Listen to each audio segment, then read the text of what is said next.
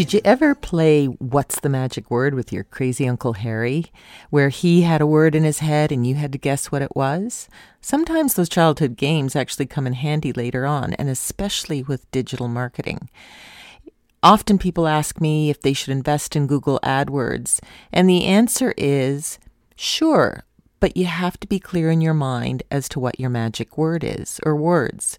We'll talk about keywords a little more tomorrow, but the important, the magic word or words for your business are the ones that your customer is going to type into that search bar or speak into that voice activated device when they go looking for you. So think about how you find out what that would be. See you tomorrow.